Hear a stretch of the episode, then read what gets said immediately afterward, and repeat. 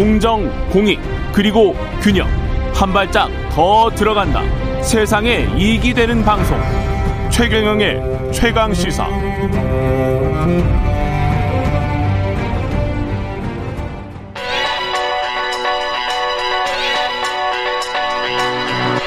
최강시사 김수민의 눈.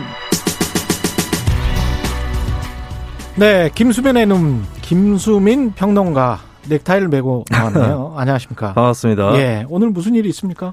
네, 예. 이따가 티비 방송에 또 나가야 아, 돼서. 티비만 쳐주는구나. 여기 유튜브도 나와요. 네. 왜 이래요? 예, 지금 한 오 분, 육 분밖에 안 남았기 때문에 빨리 하죠. 네. 코로나십구 관련해서 각 나라들이 어떻게 대응하는가, 특히 복지국가들이 어떻게 대응하는가, 이게 주제죠? 그렇습니다. 예. 열아홉 개 오이시디 국가를 비교 분석한 자료가 나와서 이걸 아. 보고 좀 말씀을 드리도록 하겠습니다. 예.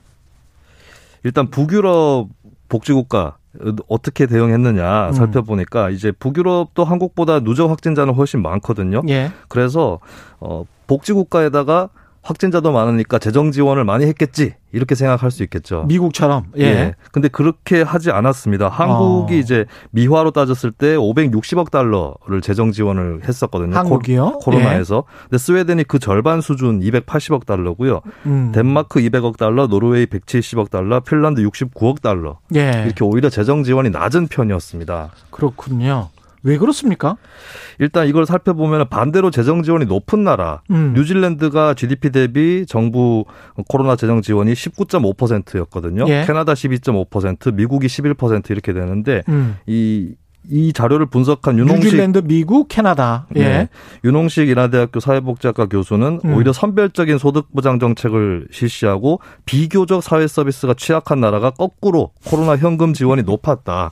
라고 하는 것입니다. 그러니까 기존의 복지제도가 약하니까 네. 이번에 세게 했고 그렇습니다. 기존의 복지제도가 강한 나라들은 워낙 탄탄하게 복지제도가 잘 돼 있으니까 네. 실업자가 발생을 해도 기존 복지제도 안에서 다 흡수할 수 있었다. 이런 이야기입니다. 예, 그런 경향이 나타났다라고 하는 것이죠. 예, 우리나라는 어떻습니까? 한국은 공공사회 지출이 평소에도 낮으면서 코로나 재정 지원도 낮은 편이었습니다. 음. 어, 거의 코로나 재정 지원은 핀란드 다음 수준. 열아홉 개 국가 중에서 두 예. 번째였고요. 공공사회 지출은 거의 꼴찌라고 봐야 될 것 같습니다. 유동성 지원 같은 경우 이제 금융 지원이죠. 이런 것들도 이제 중위권 정도인데 어, 재정 지원 하위권 그리고 평소에 사회 지출도 하위권 이런 나라는 한국밖에 없다라고 하는 것이죠. 네. 그래서 이런 부분들이 이거 어떻게 봐야 돼요? 우리 우리가 코로나가 상대적으로 좀 전 세계적으로 봤을 때는 좀 덜하잖아요. 사실은 네. 덜하기 때문에.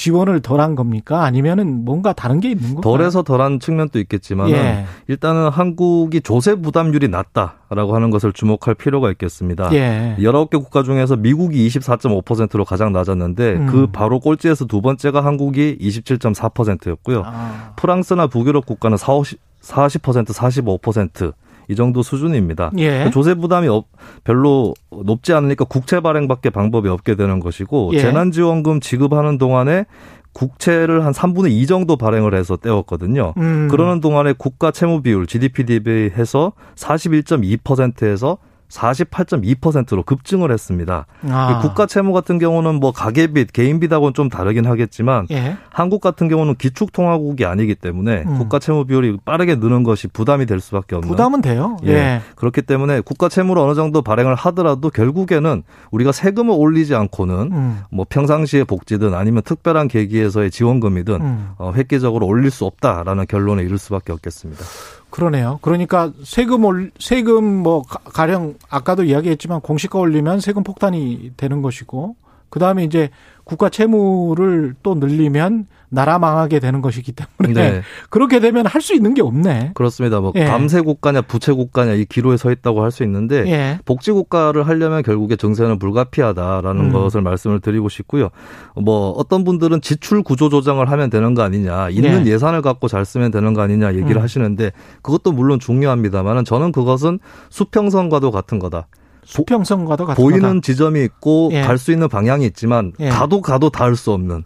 가도 가도 닿을 수 없는. 네, 아무리 예. 예산을 구조조정해도. 정부 어. 너희가 잘해 아니면 숫자를 줄여 뭐 이런 네. 이야기잖아요. 그렇습니다. 한계가 예. 있다는 것이고 예. 어, 부유층이라든지 대기업에 국한된 핀셋 증세로도 이것은 어, 극복할 수 없다. 왜냐하면. 어, 당신들만 내 이거고요. 네. 이거는. 예. 그렇습니다. 법인세 같은 경우는 복지하고 법인세 간에 비례관계가 그렇게 성립을 하지 않거든요. 한국이 음. 오이시디 평균보다 법인세는 최고 세율이 이미 높은 편입니다. 예. 그리고 면세자, 소득세 면세자도 한 사십 퍼센트 되는 굉장히 높은 면세율을 갖고 있거든요. 음. 이런 것들을 감안했을 때는 이제 보편적인 포괄적인 증세는 불가피하다고 볼 수 있겠습니다.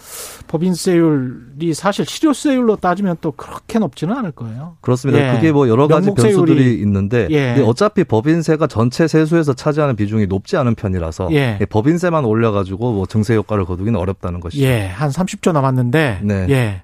세금 올리라고 하면 좋아할 사람들 별로 없는데요. 그렇습니다. 근데 예. 어려울수록 올려야 된다. 복지국가들도 공황이라든지 또 음. 세계대전을 거치면서 복지국가를 만들고 증세를 했던 거거든요.